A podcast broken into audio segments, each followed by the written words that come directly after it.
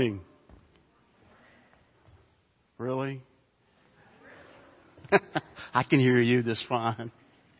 Have your Bibles open to the book of 2 Timothy, chapter 3.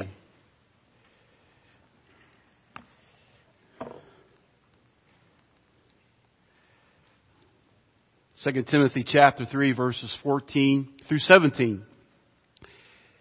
It struck me as I prepared for this earlier this week, and I've looked at this many, many times. Uh, 2 Timothy 3.16, and automatically thought of John 3.16, and what they both say. Interesting. And you look at verse 16 for yourself, you see what I'm talking about. As we talk about doctrine, false teaching, in the pastoral epistles, we're looking at discernment begins with the Word of God. So the first question we must ask ourselves is what is discernment? Why is it so important? Well, in a simple definition, you could say that discernment is nothing more than the ability to decide between truth and error and right and wrong. It's the process of making careful decisions when you're thinking about what to do and careful distinctions about the truth. In other words, when you have biblical discernment, you can think biblically. So you take a situation to have that ability to think very critically about what you're about to do or a life decision you're about to make. Now as you look at the New Testament, discernment is not optional, it is required. For example, in 1 Thessalonians 5, 21 and 22, it says, examine everything carefully. Hold fast to that which is good. Abstain from every form of evil. And in John, 1 John chapter 4 verse 1, Beloved, do not believe every spirit, but test the spirits to see whether they're from God, because many false prophets have gone out into the world. So we need to have this ability, discernment, as we look at what's true and what's false. Of course, you've heard the expression all over the media, fake news. Well, how do we discern all this information we're getting bombarded with day in and day out? How do we choose? How do we discern which is true and which is not? And the key to living an uncompromising life is to have this ability to exercise it. If you can't distinguish between what's real or what's true and what's false, you'll fall for anything. It gives a foothold for false teaching. False teaching leads to an unbiblical mindset. An unbiblical mindset leads to unfruitful and disobedient living. And that, of course, is a certain recipe for a life of compromise. Now, unfortunately for Christians, and that includes me, the sermon is an area where we stumble the most. We exhibit little ability to measure the things that we are taught against the infallible standard of God's Word. We unwillingly engage in all kinds of unbiblical decision making because we are not armed to take a stand biblically against the onslaught of unbiblical thinking that we face every single day. What's the biblical stance on abortion? What's the biblical stance on homosexuality? What's a biblical response to the gender issue that we see happening in our land? That's just to name a few that we need to have this discernment if you go to God's Word and look what it has to say about all these issues. It's incumbent upon all of us to seize this discernment that God has provided for in His precious truth. Because without having the ability, we are like or we are at risk of being tossed here and there by waves and carried about by every wind of doctrine, by the trickery of men, by the craftiness and deceitful teaching. That's Ephesians chapter 4 verse 14. So it's very important that we have this discernment. Let's look at our text this morning, starting in verse 14. You, however, continue in the things you have learned and become convinced of knowing from whom you have learned them, and that from childhood you have known the sacred writings, which are able to give you the wisdom that leads to salvation through faith which is in Christ Jesus. All scripture is inspired by God. Literally, that is God breathed. And profitable for teaching, for reproof, for correction, for training in righteousness. Why is that? So that the man of God may be adequate, equipped for every good work. Continue in the things you have learned and become convinced of. That word translated continue is the same word we find in John chapter 8 verse 31 and John 15 verse 5 where it's translated hold on to or remain. John 8:31 if you continue in my word Jesus says then you are truly disciples of mine. And then that John 15 verse 5 I'm the vine you are the branches whoever abides in me or remains in me and I in him he bears much fruit from apart from me you can do nothing. But notice how he led with it. What you have learned, not only learned about, but you actually come convinced of. Now, I don't know how many of you paid attention to this over here. I pointed out to my wife. She said, wait a second. When we cleaned the other day or helped Allison clean, this wasn't here. And she's absolutely right. Anyone even notice us sitting over here? Wonder why this chair was here? For this moment right now. See, here's a chair, right? You can learn everything there is about a chair. You can learn about the manufacturer. You can learn about the physics that make it able to hold somebody sitting in it. You can look how it's a chair is used throughout different cultures and times. But until you actually sit in it, you're not convinced that it's going to hold you. You can push against it. You can have one of your friends sit in and watch them and they'll tell you about it. But until you actually sit down in it, now you're convinced that it's going to hold you. Just like when you sat in that pew this morning, did any of you even have a second chance that you will sit down and the pew's going to give way and you hit the floor? You looked at that, you were convinced of it, you saw it, and you were convinced you sat down. This is what Paul is telling young Timothy. It's how he's encouraging. This stuff that you've learned, but not only have you learned about it, but you have come convinced of it. So we can sit here every Sunday after Sunday, Bible school after Bible school, uh, Bible lesson after Bible lesson, and learn all these facts and all these things about Israel's history, what Jesus did, what he did, what he said, the miracles, but until we really become convinced of it, it doesn't really mean anything.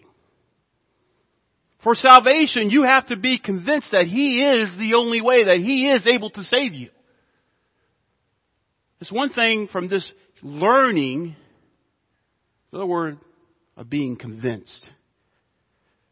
He goes on to say, knowing from whom you have learned it from. Is that word whom, another little Greek lesson here, that's a personal plural noun in the Greek, of course, but it's plural. Interesting. Now he could be thinking about Timothy's mother and grandmother in 2 Timothy chapter 1 verse 5. Paul writes, I am mindful of the sincere faith within you, which first dwelt in your grandmother Lois and your mother Eunice. Perhaps he was thinking of them. Perhaps Paul was thinking about how he poured his own life in him. But that's plural. He's pointing out the fact that Timothy had learned the gospel from compassionate leaders. Not only did he teach them the basics of the gospel, who Jesus is, what He did, died on the cross, He rose again, He sits at the right hand of the Father. Not only did they teach them those things, but they taught Him the truthfulness of it. And that it's real. It's not a wishy-washy faith, it's based in historical reality. It happened. So he doesn't need to waste his time on any new novelties. He doesn't have to search out any new thing. He can stand firm on that. Don't spend time on things that may squander your energies, but to remain in the truth what he had learned. And we have all this digital stuff, which is great. But there's power in the gospel. You don't have to add to it. It's there. Are we truly convinced as the people of God that the gospel is the answer? I mean, you're staking on it, you're standing on it, and you're firm. What's that old song we blessed assurance, Jesus is mine, over a foretaste of glory divine, heir of salvation, purchase of blood. This is my story. This is my song. Praising my Savior all the day long. Have we lost that to some degree? Because we're really convinced of the gospel truth. Would there be 19 million lost people running around our state?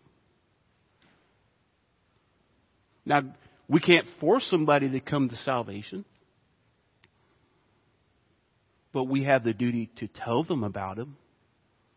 We need to tell them about the love and also demonstrate that love. What's our logo here? Living by faith, known by love. He goes from childhood. You have known the sacred writings. Some are written of that Holy Scripture, but literally it's sacred writings. I'm reading out the New American Standard. From childhood. Now, the interesting thing we must note here is that Jewish parents would start teaching their children the Torah about the age of five. Tell them about the commandments of God. Now, I know usually around the age of 10 or 11 or 12, somewhere in there, those kids will learn the Torah, which is Genesis, Exodus, Leviticus, Numbers, Deuteronomy. They will know that by memory in Hebrew. Now, I can speak a little Hebrew, but I'll embarrass myself. Don't ask me to do that right now. But the point is they start teaching from early on about Scripture. He says, from childhood you've known these things.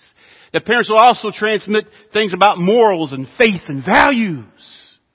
Have we lost that in America? Josephus, who is a first century Jewish historian, uses that phrase, holy scripture or sacred writings. And by the way, it's the only place you find it used in the Bible. But Josephus used it to describe the Old Testament. And what is it doing here? It's stressing the sacredness or the holiness of Timothy's learning in contrast to the false teaching that was out there. Don't listen to the false teaching. Listen to the sacred writings. You've known them from childhood. Don't listen to that mindless chatter that's out there. And they're able to give the wisdom that leads to salvation through faith in Christ Jesus. That's the aim of the scripture is to point to Christ. The Old Testament points to Him. And the New Testament points back to Him. It's all about Christ. That's what they do. They talk about God's salvation plan. This wisdom and enlightenment that the scripture gives led Timothy to faith in Christ. Now, the scriptures do not provide salvation in and of themselves, but like I said just a minute ago, they point to the very one who can. This is an important reminder that children need good doctrine just like adults do. A week from Wednesday, we're going to, we're going to start BLAST again. BLAST stands for Bible Learning and Spiritual Training. Reason we're doing this because children need to hear about the gospel. They need good doctrine. Why we invest our time and energy and resources into that program. Why we support the summer reading program. Why is that important? Now we're not necessarily teaching the Bible in that setting, but I want the kids to be able to read and discern what they're reading, comprehend what they're reading. So one day they can pick up the Bible for themselves and read it. That's important.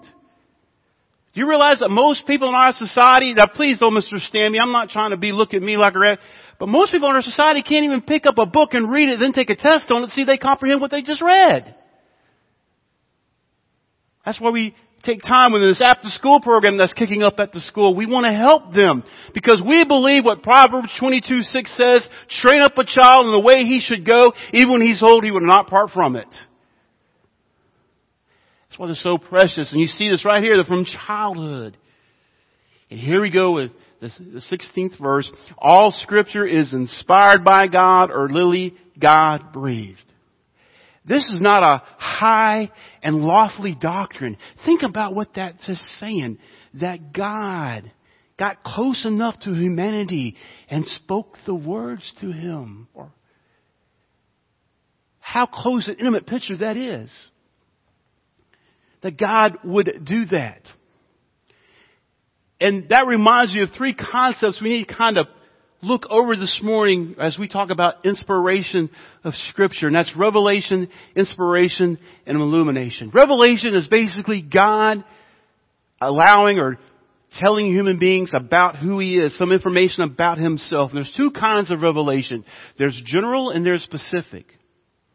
General is basically what you get in creation.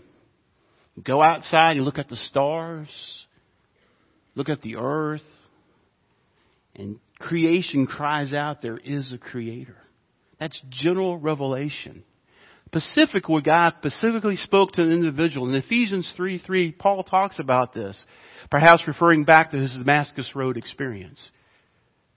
And this inspiration, the influence of the Holy Spirit, why people penned, the Holy Spirit was moving on them to pin the words of Scripture. Now there's three different ways you can look at this. Was it just straight dictatorship where they said exactly what they're supposed to do and they just took it down like a, like a uh, dictating machine? Or plenary where they were involved in it but God used the very words that He wanted in there? Or was it just thoughts?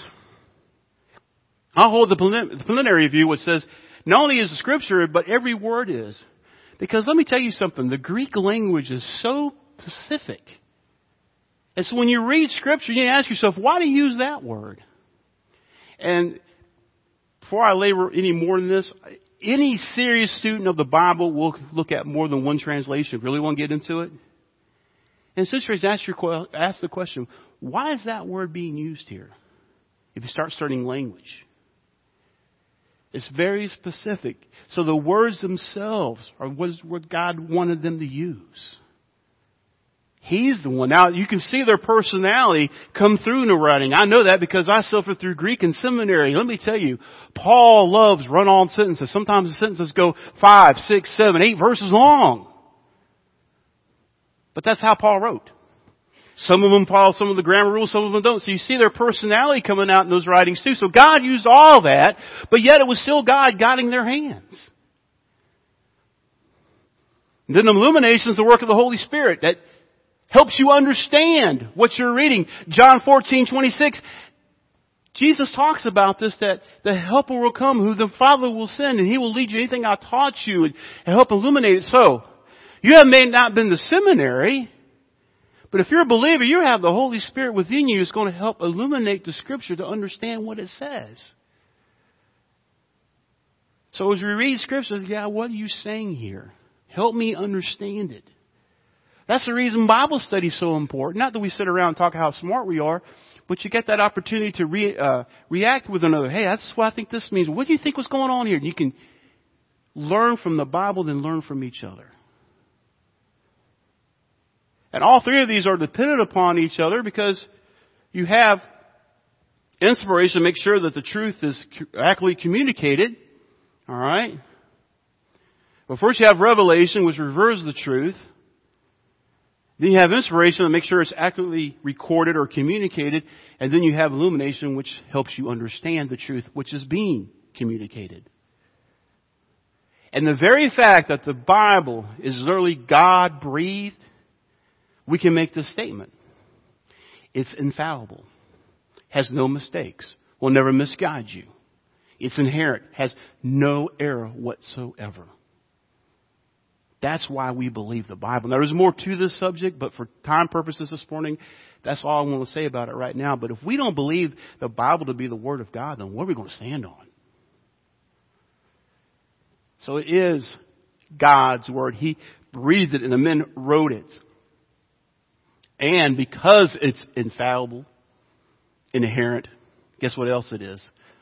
It has authority. Not because I'm the one preaching it, because it's the very words of God. What He wanted to communicate to you and I. So after He lays down that doctrine, He goes, it's profitable for teaching, reproof, correction, and training in righteousness. Training, teaching, teaching, the source of Christian doctrine. Because of all the heresy that was going around, Paul is saying, stick to the scriptures. Stick to them for sound doctrine. Now he's actually in this passage referring to the Old Testament, Old Testament because the New Testament hadn't been written yet, all of it hadn't been written yet. But if you look at the Old Testament, what do you have in the, in the Old Testament? You have the doctrine of, of man, the value of life, Genesis 1, creation. You have the fall of man, Genesis 3. And you have the nature of atonement in Isaiah chapter 53. You read about the person who's going to provide the atonement for us. So even in the Old Testament, you have this pointing towards greater fulfillment that we read in the New Testament. But it's all there. How do you know life has value? Because God created you. And we've lost that. People think nothing of taking a human life anymore. Absolutely they don't care. Look at the news. They do have value. They do have, they were created. And the cross reminds me how precious they are in the eyes of God. That He would let His Son die for each and every one of us. Now, I raised three girls. They're all grown now, but I'm going to I'm going to read this again. Don't let anybody tell you that you're not worth anything. All of you, listen to me. Don't let anyone tell you that. You're not some product of some cosmic goo out there in the universe.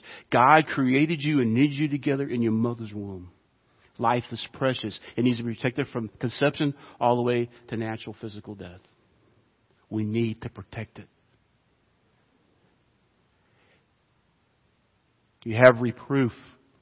The rebuking, not only for false teachers, but us as believers. Yes, believe it or not, I can make a mistake. Oh, look, I'll leave you wide open, knock it out of the park, you don't say anything. I can make a mistake. But it's there to rebuke me, say, Tim, you're in error here. Read it again. For correcting, restoring one's doctrine or personal practice, the means of God uh, using this to restore someone who's forfeited their spiritual uh, position at one time, how He will bring them back, He will rebuke them, say you're wrong, and then correct them in the right way. He treats us like children. Now I have one of mine here, and you can ask her this afterwards, but we didn't discipline our children because we just like disciplining children. Why do we discipline our children? Because we love them, we care. We want to correct them. That's what God does. And the book of Hebrews tells us if, if you undergo the correction of God, that indicates that you're a true or son or daughter because he's loving you like one of his own. He wants to correct you and bring you back. Where if you never feel the correct, correct the hand of God, perhaps you need to check your relationship with Christ. He corrects those who he loves. He's looking at us like a like a parent would, but he loves us. He loves Allison. Let it this way: Imagine a beach and all the grains of sand. How I love my daughter, I love her very much, is just a grain of that sand compared to the whole beach of God's love. I can't comprehend how much He loves her, how much He loves me, or how much He loves you. Training in righteousness. That word is also used in Ephesians chapter 6 verse 4, which is talking about parents having a way of disciplining their kids to develop Christian character. Here it's like a system of reading scripture help correct us to develop a Christ-like nature in us. See, when you became a believer, it didn't stop the moment you were baptized. Yes, you became in a justified relationship with Christ in that moment, but now becomes a process of sanctification. And how do you do that? Word of God. We, Word of God speak. Would you pour down like rain, washing my eyes to see your majesty? That should be our cry. In fact, Southern Baptists specifically, we used to ground telling people, we're the people of the book. But biblical illiteracy has creeped in within the church. If we want to know what God says, we need to pick up His Word and read it, study it, and not just look like we look at that chair and go, that's nice, but then we must be convinced of it and take action. And he sums it up this way so that the man of God may be adequate, equipped for every good work. We use Scripture for all those things, for training, for correction, for rebuking, it will result in a person who is fit in shape, who's, who's fit and in shape or condition equipped to handle anything God may throw in front of them, any ministry, any opportunity. If Timothy would nature his spiritual life in the scriptures, he would be fully prepared to do whatever God puts in front of him. And I've said this before, and I'll say this as long as I live. God doesn't call the equipped, He equips the called. And right now, He may be calling you. And I know He's calling all of us to a deeper walk. He's calling you to do something right now. He said, I don't know how to do that. God can and will equip you for that task. But He wants to know if you're going to stand up and say, here I am. Use me. What a tragedy it is for any Christian to be labeled as spiritually unprepared when the means of instruction and preparation are right there in your hands. How many translations do we have of the Bible now in English? Most of them are good translations. If you want to get more into it, I'm telling you, get more than one translation, lay out side by side. If you want to go deeper to that, pick up the Greek and Hebrew. They have programs out there you can go as deep as you want. All that's out there. Technology is wonderful. Well, you take people hours and hours, you can just boop, boop, boop and find out exactly what it means right then and there. Save a lot of time. But it takes study. It takes prayer. It takes preparation. But God's given us everything that we need. Think about it. He, he's given you His Holy Spirit. He's given you His Word translated in your native tongue, we can pick it up and read it. He's given you other believers to help you along the way. What else do you want God to do? He's provided for your eternal salvation. It reminds you of Philippians chapter 2 verse 12 and 13.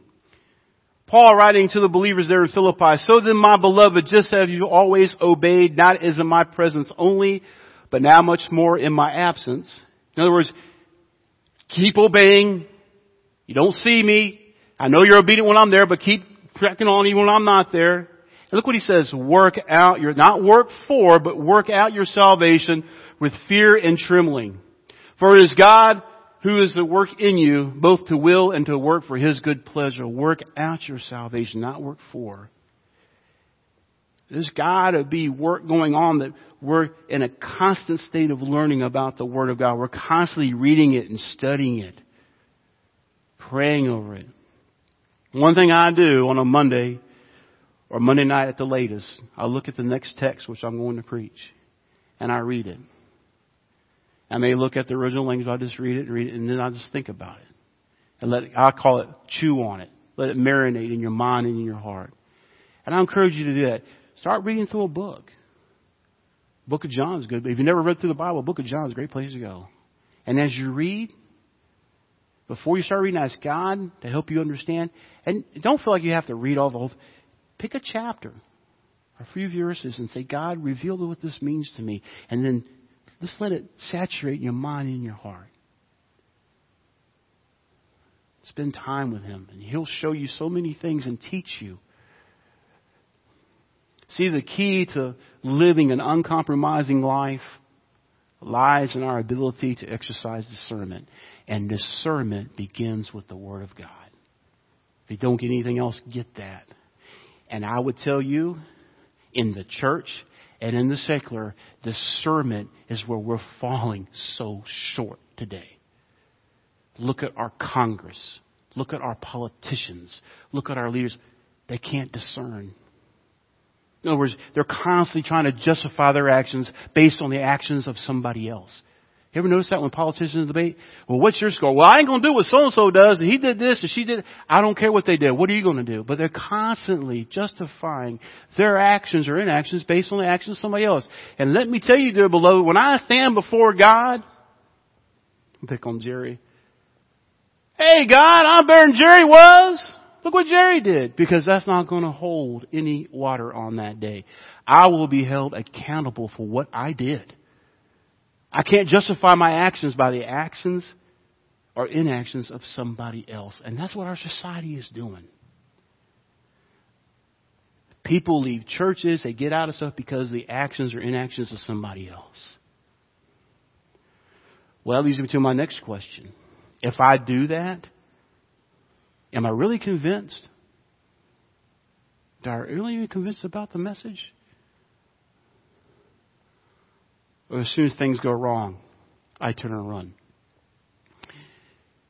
You know, uh, the FBI has special agents that do certain tasks and specialize in one area, and they have people who go out look for counterfeit money. They go out to places where people might be printing their own money, and they they know how to spot it. They go and they look for it, try to discover it. They don't discover, they don't train to find counterfeit money by studying the counterfeit money.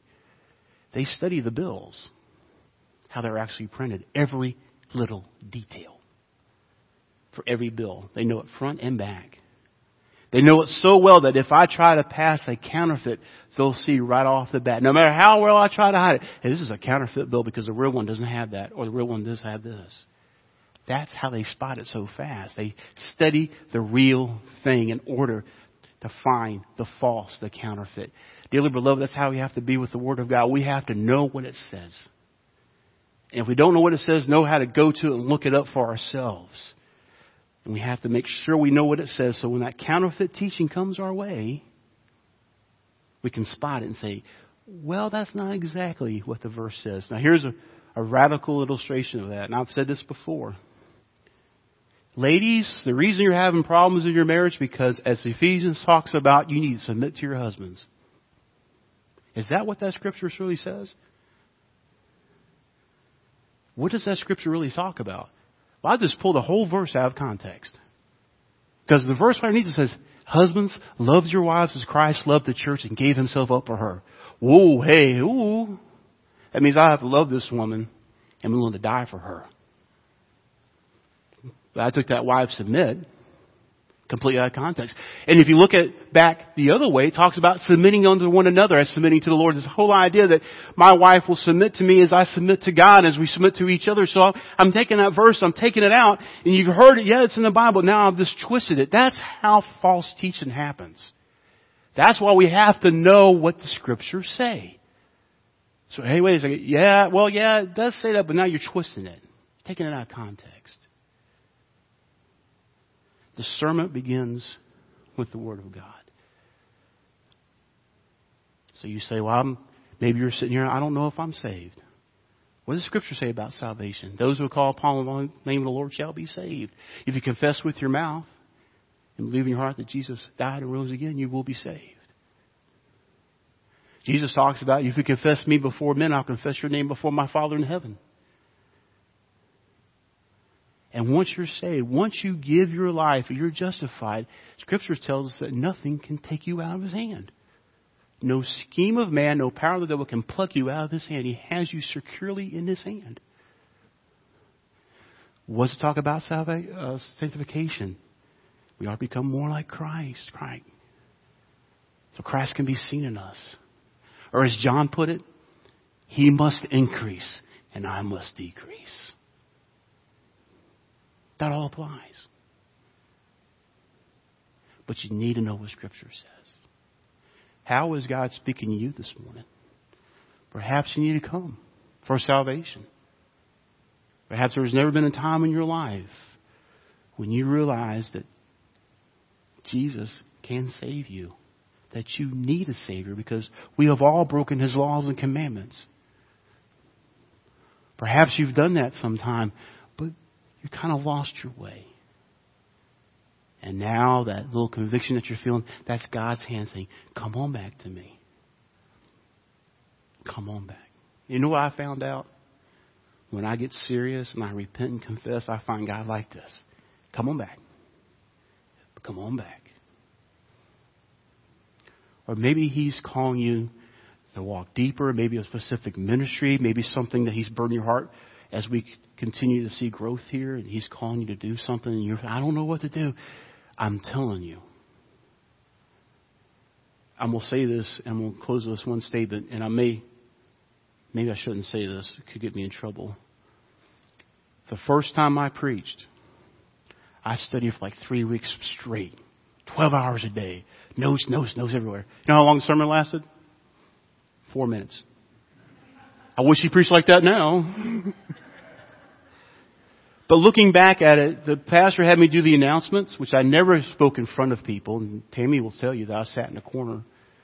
But I look back at how God was kicking me out of that, getting me prepared to speak before a crowd of people, and then preparing me to, to go to school and learn more about Him, become more like Christ. It's all been a little baby steps. And I'm telling you, you can experience the same thing too if you're just obedient and take that first step towards Him. Trust me, if He can use someone like me, I know He can use you. And He will use you in ways you can't even constantly comprehend the ways He can use you. But He wants you to come. He wants to use you. He loves you.